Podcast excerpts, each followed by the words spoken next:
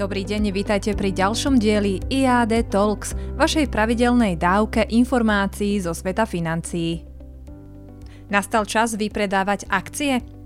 V posledných mesiacoch sa čoraz častejšie objavujú správy o nadhodnotených cenách akcií, po prípade o akciovej bubline v USA, ktorá musí každú chvíľu prasknúť.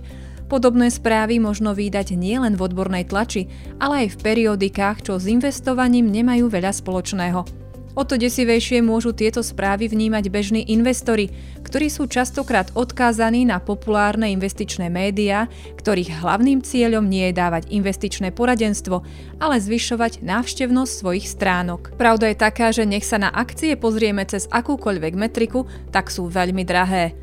Pri akciách máme na mysli hlavne americký akciový trh, ktorý je najväčší, najlikvidnejší a preto priťahuje aj najviac pozornosti. Pri súčasnej valuácii indexu S&P 500 Index na úrovni 26 násobku tohto ročných ziskov je budúci výnos pre investora iba niečo okolo 3,85%. To nie je veľa, obzvlášť keď berieme do úvahy historickú prémiu za rizikovosť akcií. Spomínaný akciový výnos je výnos za predpokladu, že by zisky spoločnosti nerástli. To samozrejme nie je pravda, lebo zisky spoločnosti v dlhodobom horizonte väčšinou rastú.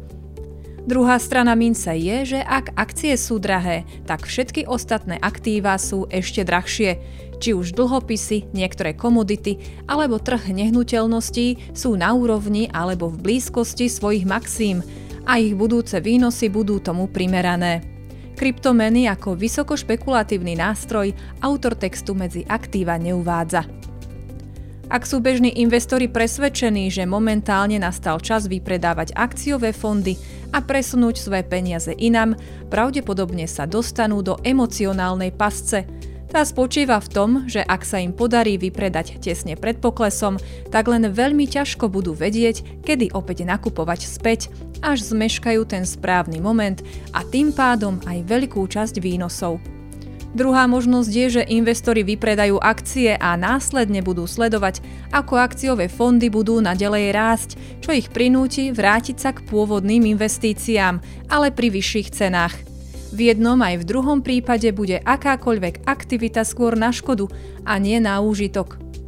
História nám hovorí, že od roku 1929 americký akciový trh zažil 14 významných prepadov o viac ako 20% Najväčší prepad bol 85% Napriek tomu, že akciové indexy sa vždy dokázali vrátiť na pôvodné úrovne a pokračovať vo svojom raste.